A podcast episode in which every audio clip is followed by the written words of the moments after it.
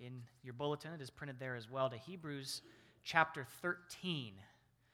Hebrews chapter 13. And uh, if you'll bear with me, I'd like to give just a little bit m- more of an introduction uh, as, by way of background for our text this morning uh, than, than I normally would.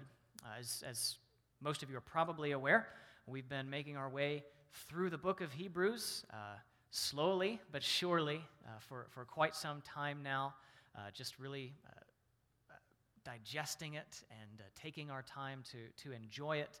Uh, and as, as we come into this last chapter, uh, a lot of commentators on, on the book of Hebrews see a significant shift happening uh, as, as we come into this, this uh, last chapter. And they see it uh, in it a lot of familiar things, some things that are common to a lot of New Testament epistles.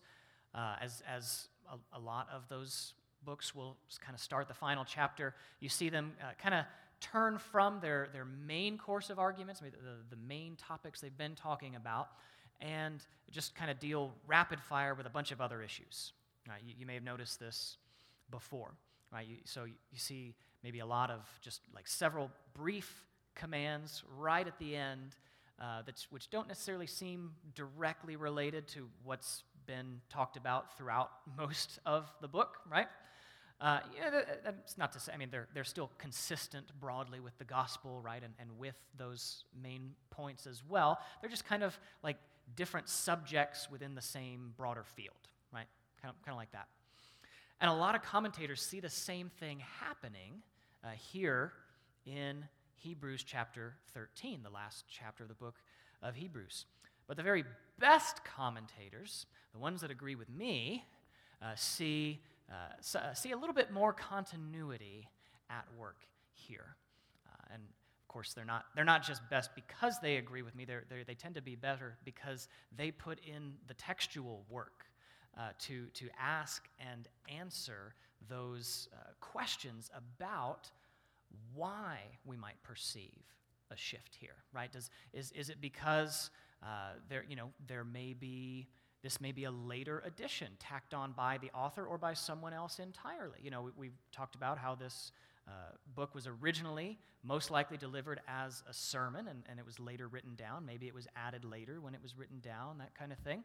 Um, and so they, they, they get into the nitty gritty, the, the vocabulary choice, the syntax, all of those things um, that, that make language scholars really excited and, and really bore the rest of us.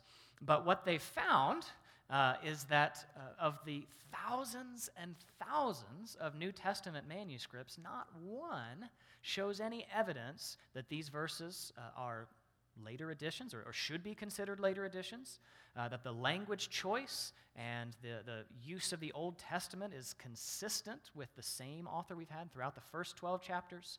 Uh, the benediction at the end of the chapter is certainly consistent with that original format of, of being originally delivered as a sermon, right?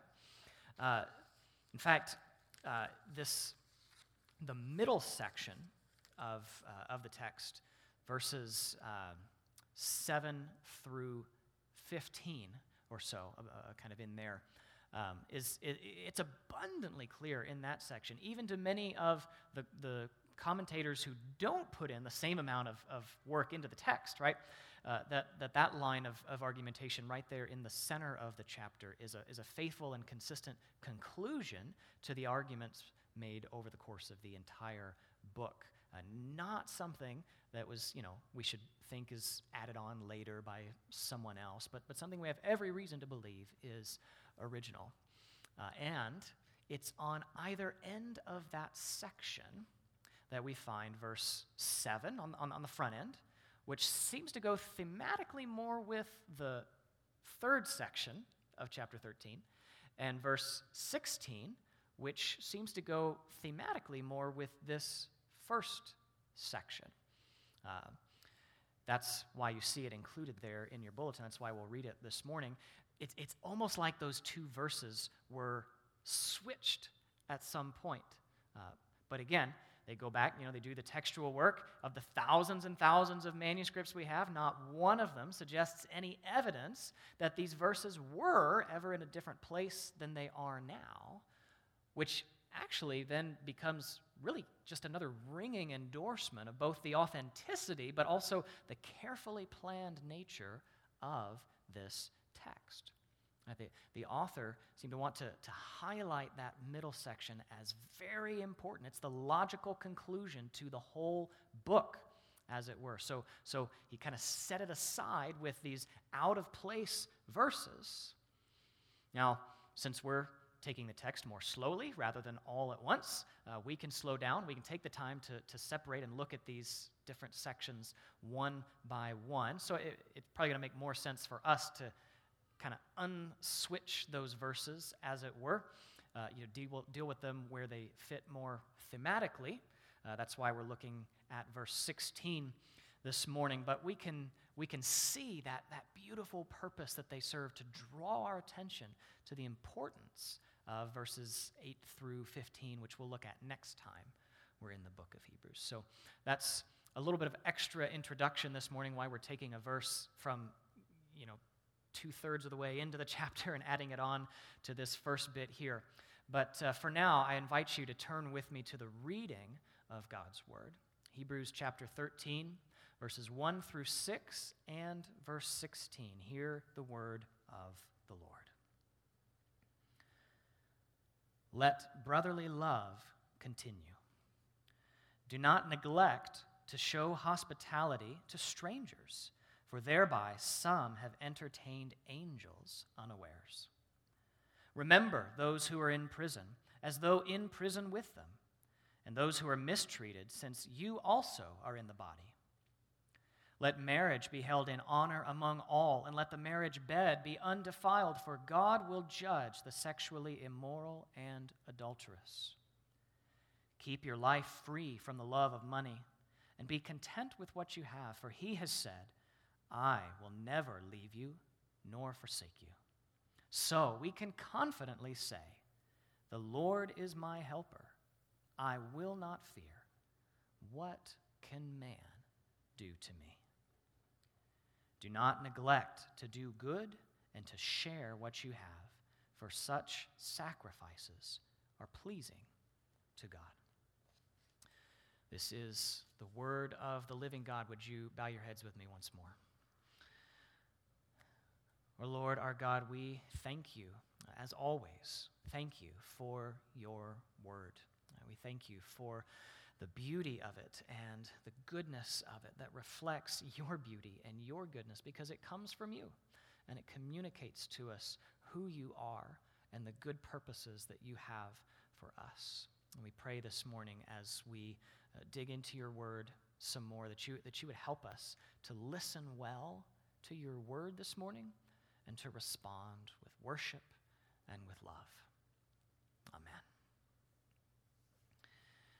All right, well, since we had uh, a bit of a longer introduction this morning, I'm going to go ahead and get right into it because there is a lot of really good stuff in here, uh, and uh, I don't want to waste any time.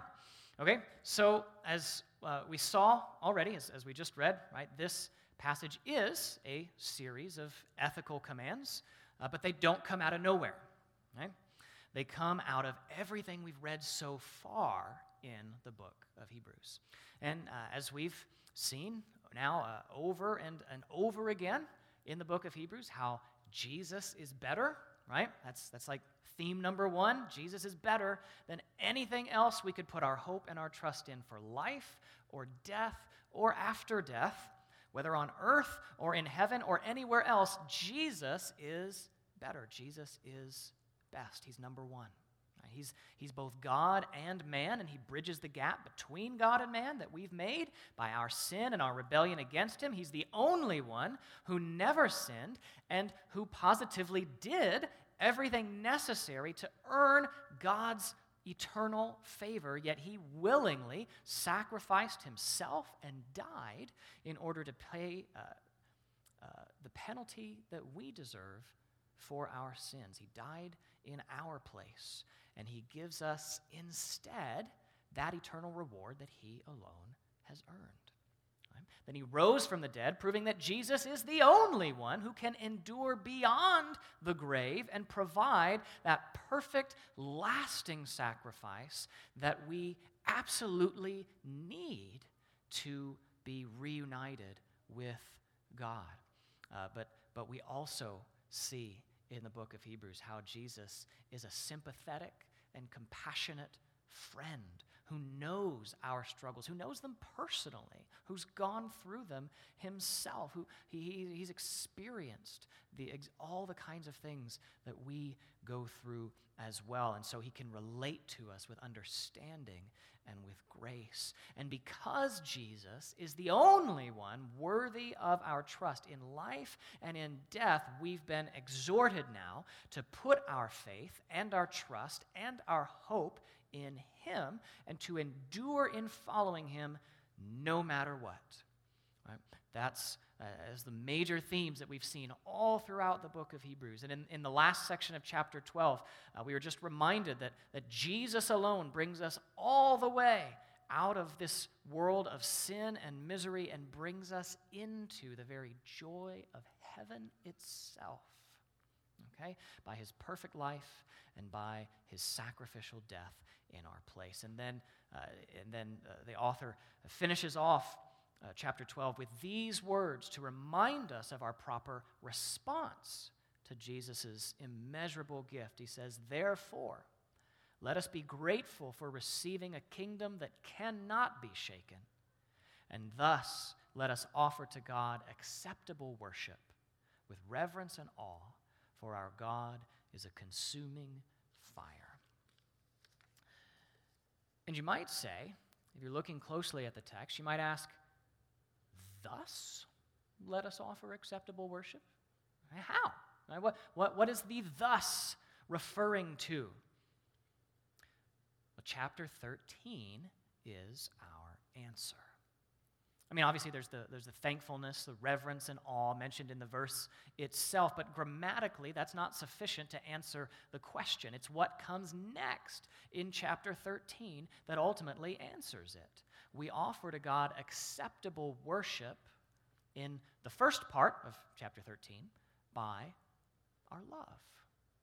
By our love. We see that uh, right from the beginning. Uh, and that love is spelled out in these verses in a number of ways love for our brothers and sisters in Christ, hospitality to strangers, serving those in prison and those who are mistreated, loving your spouses and the married couples around us, and loving the Lord and our neighbors more than we love money or anything else that will pass away with this world. Those are just a few of the ways that we're called to worship and love the Lord our God. And interestingly, it's, it's also what God Himself uses to build and strengthen His kingdom and our community in it, in the church. So we'll mostly follow the basic flow of the text this morning, kind of go through each of these verses, these, these commands in turn, spending tragically too little time on each of them. Uh, but the main theme here, as, as we've already seen and as we'll continue to see, is love, displayed in many different ways to many different people. And that shouldn't be surprising to us, right? If, if we're students of Scripture, the Lord Himself reminds us over and over and over again the importance of love. Loving God, loving our neighbors, loving one another, loving our enemies, even. Right? In fact, when, when Jesus was getting ready to leave his disciples by death on the night when he was arrested, he gave them one clear command. We saw it earlier in our call to confession. He said, This is my commandment that you love. John 15, 12. And, and the author of Hebrews, is he's getting ready to bring this sermon to a conclusion, after he's just said, uh, you know, a few verses before this, that we must see to it that we don't refuse him who is speaking, that is Jesus still, right? He says essentially the same thing.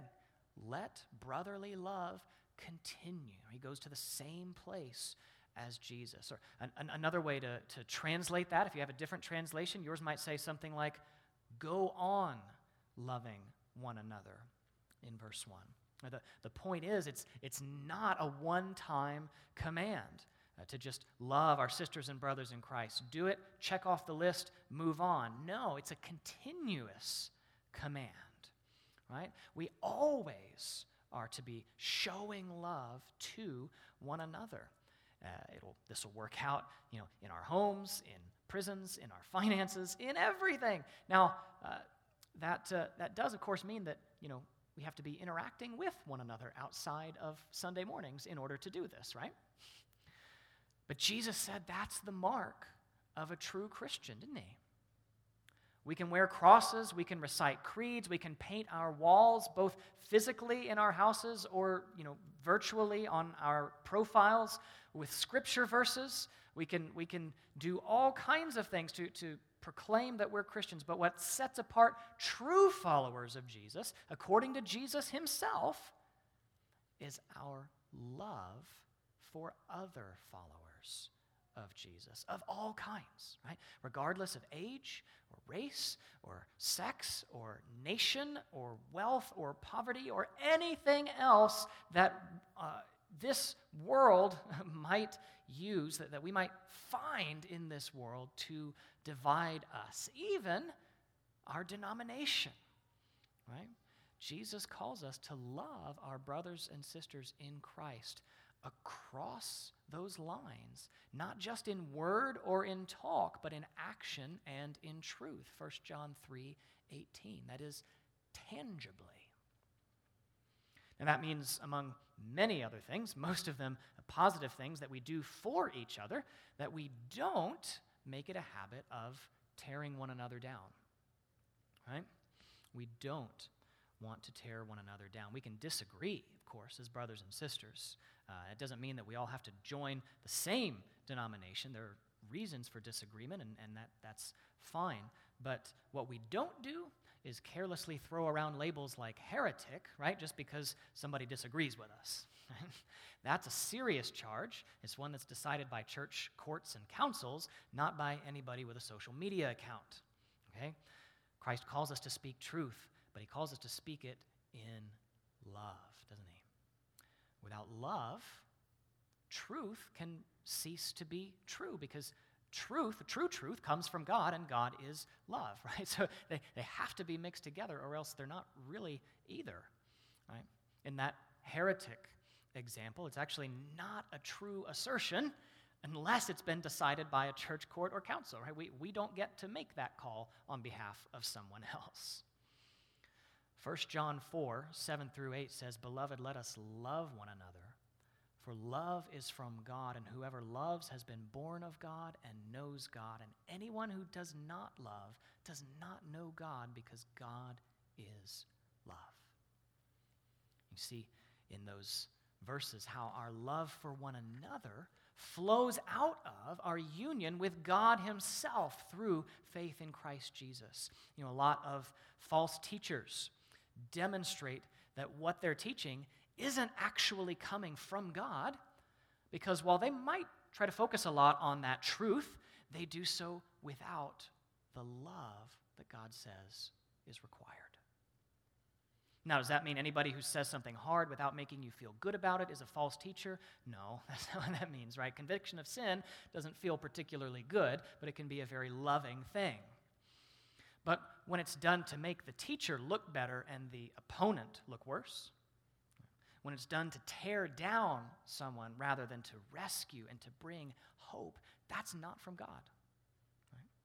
And, and true believers can, can fall prey to the temptation, you know, not to love as well as we ought to, obviously, right? It's something we have to be reminded of from Scripture. So, so of course, we're not perfect in it, right?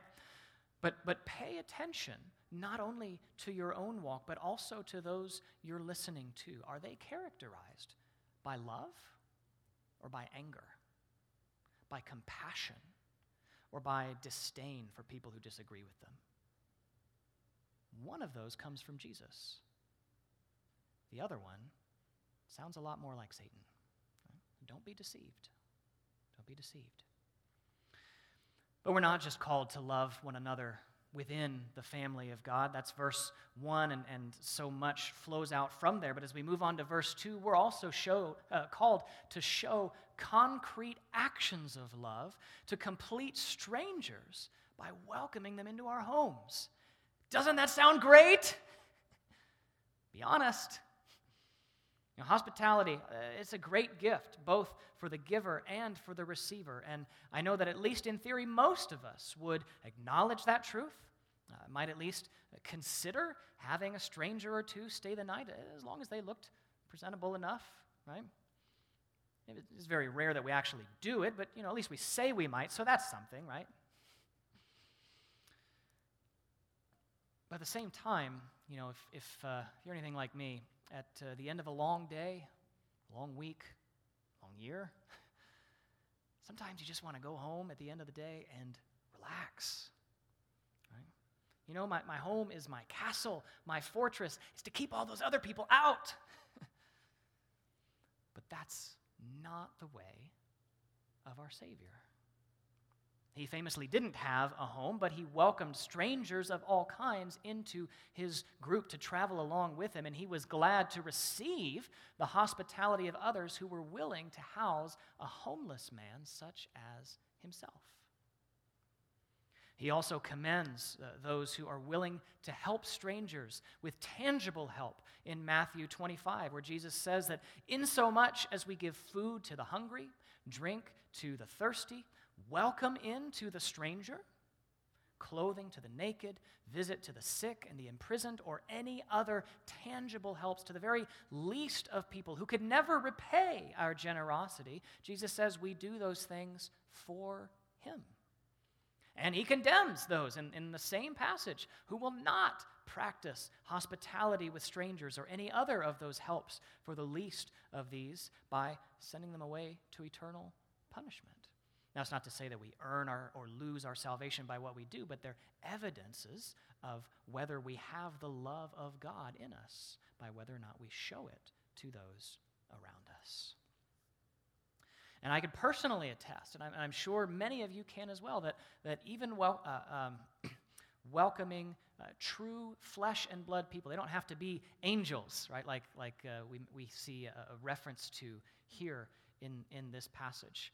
Um, you know, it, it, it, takes that, that idea of, uh, that, that Jesus uses of, of welcoming even himself, right? And, and, and refers to times in the Old Testament where uh, we, we see concrete examples of people who actually did uh, entertain angels unawares, right? You can think of Abraham, of Lot, of Gideon, of Manoah, and, and, and others who literally hosted people who turned out to be angelic messengers.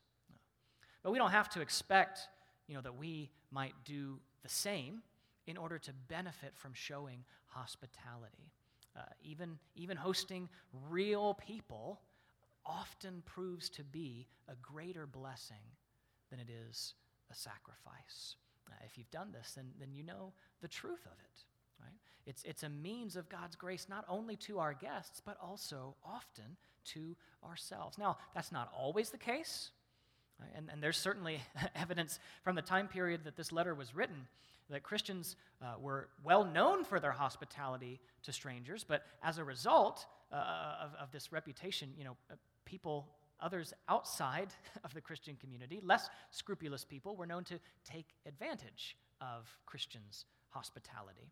They would stay for a very long time. They would ask for money before they leave, all, all kinds of things that we actually have concrete historical records of people doing uh, in, in an effort to take advantage of the hospitality of Christians specifically. And in light of this, it was, it was probably tempting for some, maybe many Christians, to be more selective, perhaps, in their showing of hospitality, especially if they had been taken in uh, before. Pardon the pun there. But, uh, but God tells us in His Word not to fall prey to that temptation. After all, everything we have, Scripture says, from what stubby little pencil that we're just still trying to get the last use out of, to our very homes, right? Our, our, our houses themselves. Everything we have is a gift from God. Uh, it, it's, it's not ours. Ultimately, they, they belong uh, to God Himself. They're on loan, as it were, right, for us to steward well according to His purposes.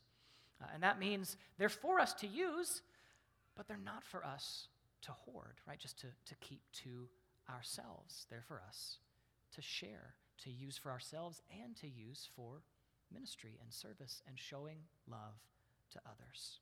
Everything that we have. And that's the idea behind verse 16. We'll shove that right in the middle there. We can't neglect to do good and to share what we have. And did you notice how there aren't any restrictions on that command?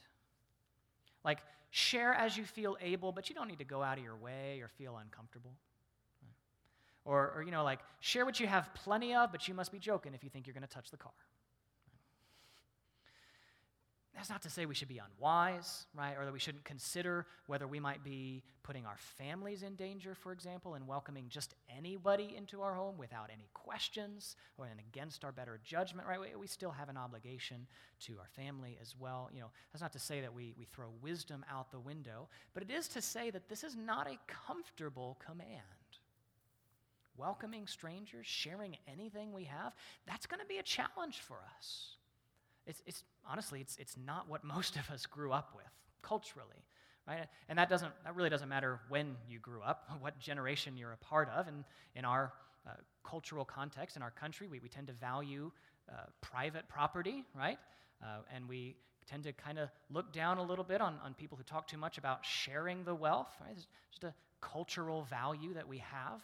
Uh, but Jesus has things that he affirms and things that he challenges about every culture. And as Christians, we have to recognize that he calls us to be more generous than the culture around us with our things. The second century apology of Aristides, which was written not too long after this book would have been, maybe just a few decades, described how early Christians sacrificed in order to share what they had, how they cared for people. If you allow me to read uh, just a, a quote here, it says, if they hear, that is Christians, if they hear that any of their number is imprisoned or oppressed for the name of their Messiah, all of them provide for his needs. And if it is possible that he may be delivered, they deliver him. That is, they, they pool their resources together to buy him out of prison. Uh, continuing the quote, if there is among them a man that is poor or needy, and they have not an abundance of necessaries, they fast two or three days that they may supply the needy with their necessary food. So, whether it's welcoming people into their homes, which were much smaller and less equipped than ours are today, or even going without food in order to provide food for someone else, or caring for those in prison, which is verse 3 of our text, so we might as well add that in as well. We see that the church has a long tradition of taking these commandments seriously. And this is only one of many, many similar accounts that we have from the early church. And and I hope, you know, that our goal as believers, as followers of Jesus today is that, you know, we want to be sure that, that we don't drop the ball, right? That those who've come before us has, have carried so well and so far. But let's follow in those footsteps uh, with welcome for the stranger and radical generosity, sharing of anything we have for the sake of showing the love of Christ to those around us if we, if we never uh, experience that, that giving or sharing to the point of being uncomfortable, I, I challenge us that, that maybe we haven't really wrestled with the words of Jesus yet when he talks about it being more blessed to give than to receive. Because caring for prison, uh, that's another thing that he calls us to, uh, as, if, as if we were in prison with them, right? Verse, verse 3. Uh, that may not be very comfortable for many of us either, right? Uh, as if we were in prison with them. That is to say, showing deep empathy, maybe keeping contact regularly, as if we were in prison with them, right? The verb in verse 3 that we're called to is to remember them. And that's really the trick, isn't it? Uh, it's, that's, it's hard sometimes to remember those who are out of sight, right? It's, it's easy, easy to remember the people we come across regularly. They're literally right in front of our eyes, right in front of our faces. But it takes special care to remember those in prison and to minister to them. It's a command that comes up more than once, multiple times in Scripture. Uh, we cannot forget this important ministry in the church. Now, as I said, this isn't an easy command. Uh, and I think it's actually made a little bit harder if you look carefully at verse 3 and you see a contrast between the first two half, or uh, between the first half and the second half of the verse. We remember those in prison and also, separately, those who are mistreated. Right? As if to say, those in prison who deserve to be there, as well as those who don't. Now, see, it's one thing to remember those who are, who are in prison or those who are persecuted for their faith, right? To remember them, to pray for them, maybe to, to write them words of encouragement, pray that they're allowed to read them, maybe to send them Bibles or, or other books if possible. But what about those who committed crimes and are being punished for them? Scripture doesn't call us to treat them differently. I mean, the, the, the state, obviously, that has a duty to punish crimes and is called to do so justly, but, but people don't lose their humanity just because they're in jail. They don't need to, they, uh, they, they don't cease to need that encouragement and fellowship of the brothers and sisters in Christ. Jesus didn't show love only to those with squeaky clean records, did he? He welcomed the prostitutes, the adulterers, the thieves, the white collar criminals like tax collectors, the rough around the edges day laborers like fishermen, and even insurrectionist sympathizers like zealots. Right? All of them were welcomed and loved by the Son of God himself. Now, that's a little bit outside of our comfort zone, isn't it? Now, they were called to repent, for sure, right? He didn't, he didn't just welcome them and say, yeah, keep doing whatever you want, right? They called them to repent. But Jesus, you know, because he loved them so much, he, you know, he loved them too much to let them, uh, to, to, to just leave them in their sin. But their sin didn't disqualify them from a relationship with Jesus or with anyone else in Jesus' very eclectic family because he paid the price for all of their sins, every one of them.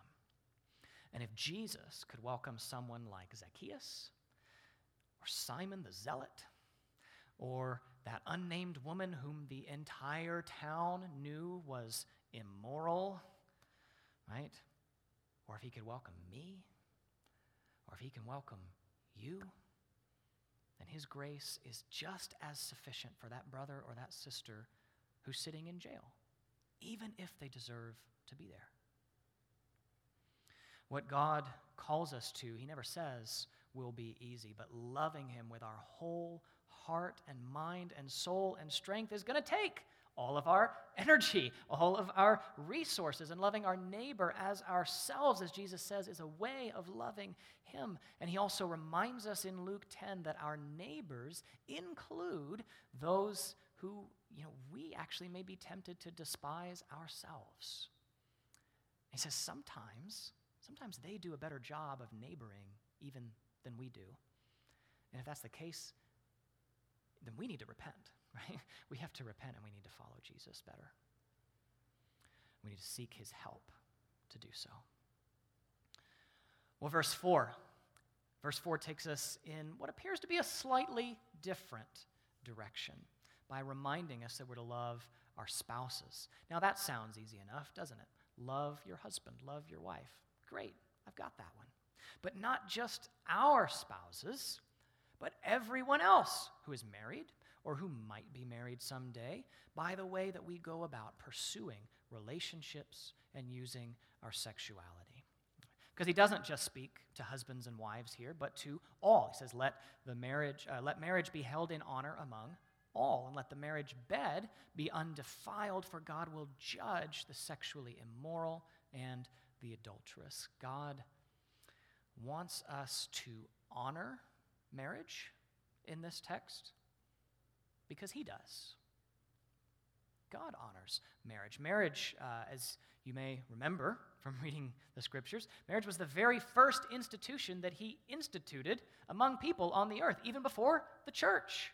There was marriage. And, and over and over again in his word, marriage is the metaphor that God uses to describe his relationship with his people, the church. It's the closest relationship we have, and so it's the closest to describing the love and the commitment that He has for us and that He calls us to have for Him.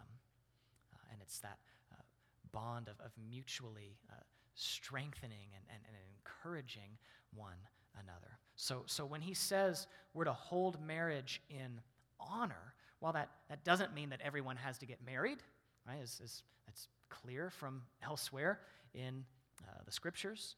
Uh, but it does mean that it would be sinful for us to say that marriage is somehow bad or wrong or harmful in itself. Right? That would, that, that's something that we cannot say if we are following the word of God. Now, certainly, marriage can be uh, and, and has been corrupted, as with, with everything in this fallen world, but that doesn't mean that we throw away what God has called good and honorable. It's the same with the church, by the way, and with government, with family, really every institution that God Himself has established. The Lord honors marriage, and, and so we have to as well. And, and the specific way that He reminds us to do so here in our text this morning is by keeping the marriage bed undefiled. And He lists two ways, two ways that people defile it adultery which is uh, unfaithfulness to the marriage covenant by a married person, and sexual immorality, which is a catch all term, which basically means any other use of sexuality outside of the covenant of marriage. Now, the Greek word that's, that's used there is porneia, from which we get the word pornography, right, which is only one example of sexual activity outside of the covenant of marriage. Now, we can commit porneia as unmarried people or as married people, with others or by ourselves, in actions, in words, or even in our thoughts. And this command, you know, this may seem a little out of place here at first, right? So, so far, we've mostly been talking about meeting other people's tangible needs, right? Hospitality, ministry to prisoners, sharing of our worldly goods and possessions. Okay, I see how those all fit together, but how does how, do, how, how does this command fit with that kind of love for our neighbors? Well, I mean, aside from the fact that, that our spouses are also our neighbors, right? Worthy not just of brotherly or, or sisterly love, but of a special covenant love and faithfulness that we vowed before God Himself to give. But we also love our other brothers and sisters in the church by not damaging their marriages through being inappropriate with, with them or with their spouse, right? or their future marriages by being inappropriate with our unmarried brothers or sisters, uh, or our own potential marriages by thinking inappropriately about others if we are single. Because uh, whether we ever marry or not, adding a sexual dynamic to a relationship, even if it's only in our minds, that drastically affects not only that relationship, but ultimately all of our relationships. It, it really shifts the dynamic because uh, our sexuality is a powerful gift that God has given to his people to use in one context alone, and that's the covenant of marriage. As he defines it, right? But God being the one who uh, established marriage himself in the garden before people fell into sin, he's the one who defines marriage, not us. Uh, but, uh, but, but sex is, is such a, a powerful gift. Uh, you know, we call the, uh, the wedding night, right?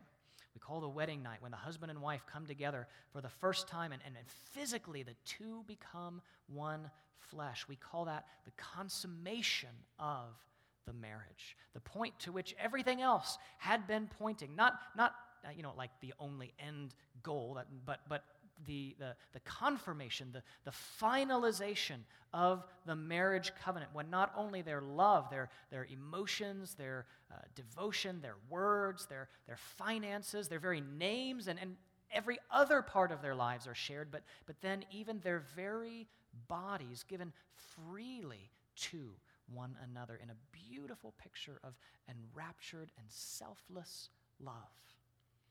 Within marriage, God, uh, God calls this a, a, a beautiful and, and powerful uh, covenant renewal ceremony, almost, as it were, right? He, so he, he commands us to use this gift of sex with frequency and gusto within the marriage covenant, not to withhold it from our spouses, but to delight in it as a good gift that strengthens our marriages. It's, it's a, a powerful means uh, that God Himself uses to teach us how He loves us. So, to refrain from, from sex within marriage uh, can be defiling to the marriage bed because it's not what God has called us to do, right? Uh, but also to use this gift outside of the covenant of marriage for which He designed it. Either of those is to profane what God has called sacred to treat lightly what God has called holy, set apart. It's, it's to corrupt and to stain that beautiful picture that God has made for us of His love for His people. And we would be foolish to think that this would have no effect on our marriages or honestly on all of our relationships because our very lens for viewing what love is, which comes from God, that, that lens would be corrupted itself, right? Our, our understanding of what love is because our picture is messed up. And if you're feeling convicted by this now, that's a good thing. That's the Holy Spirit speaking to your heart. If you're feeling like the only one convicted right now, that's not a good thing. That's a lie, and that's Satan speaking.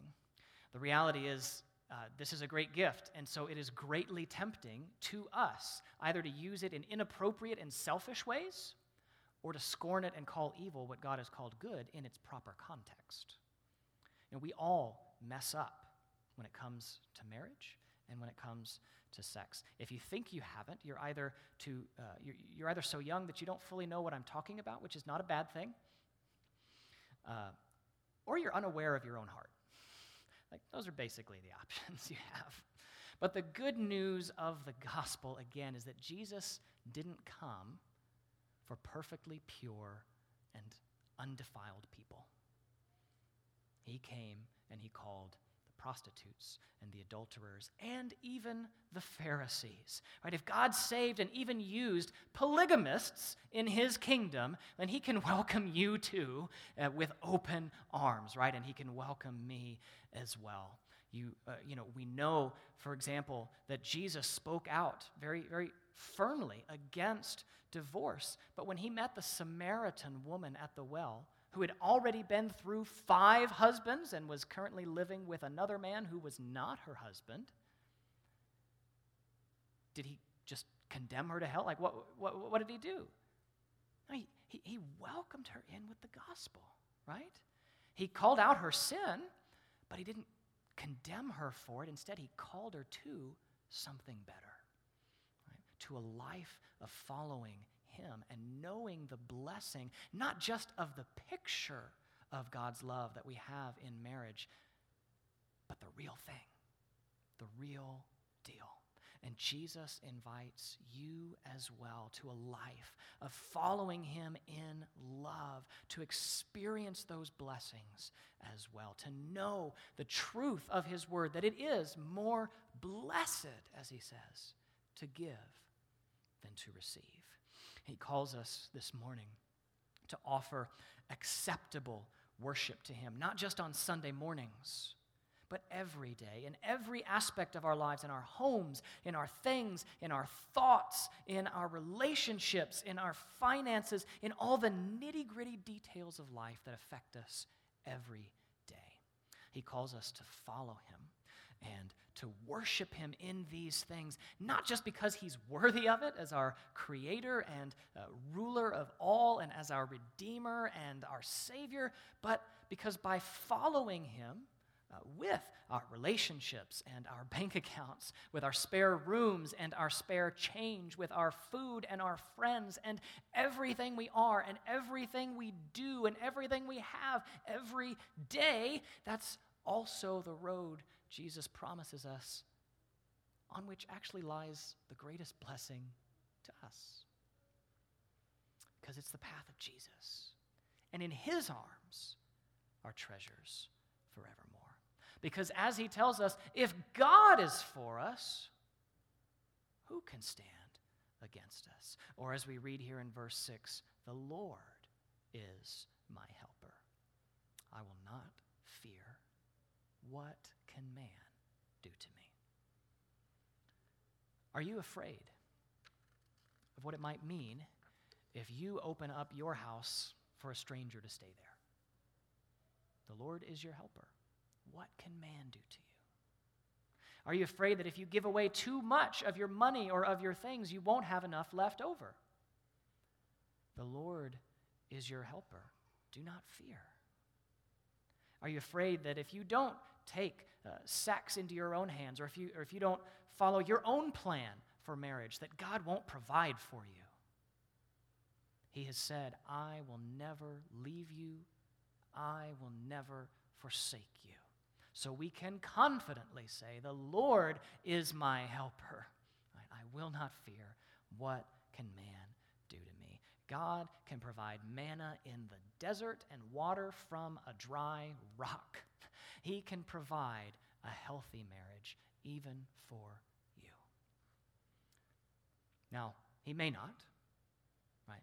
He may not, but he will still be your helper. He himself will never leave you nor forsake you. And if you have the reality of God's love, well, that's even better than the picture of it that he gives us in marriage. You have the fulfillment, the substance, the real deal.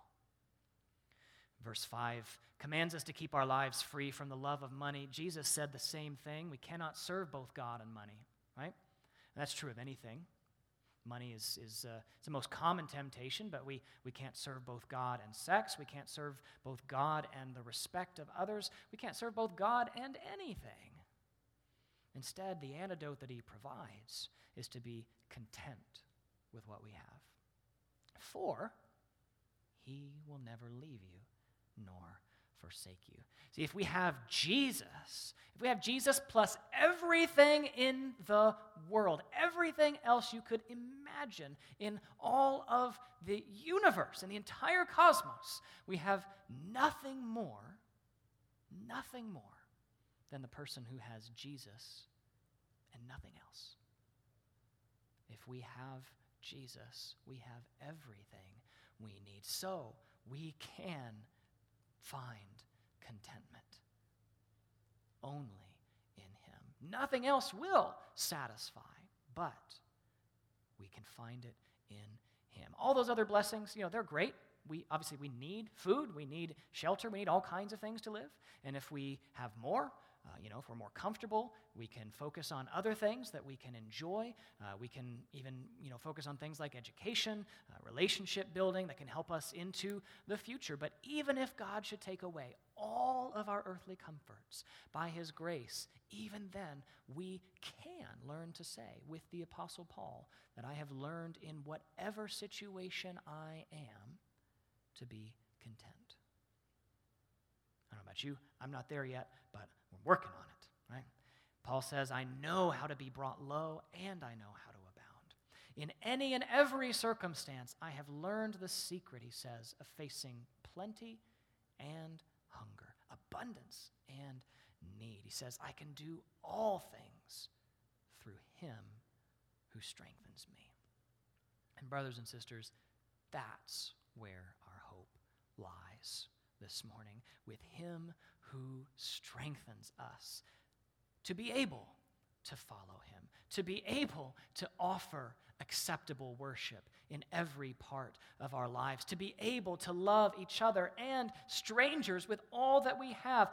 Uh, our hope lies with him who will never leave us, with him who will never forsake us. So we can confidently say, through, uh, through His word, though this calling seems too great for us, too great certainly for me, we can still say, The Lord is my helper.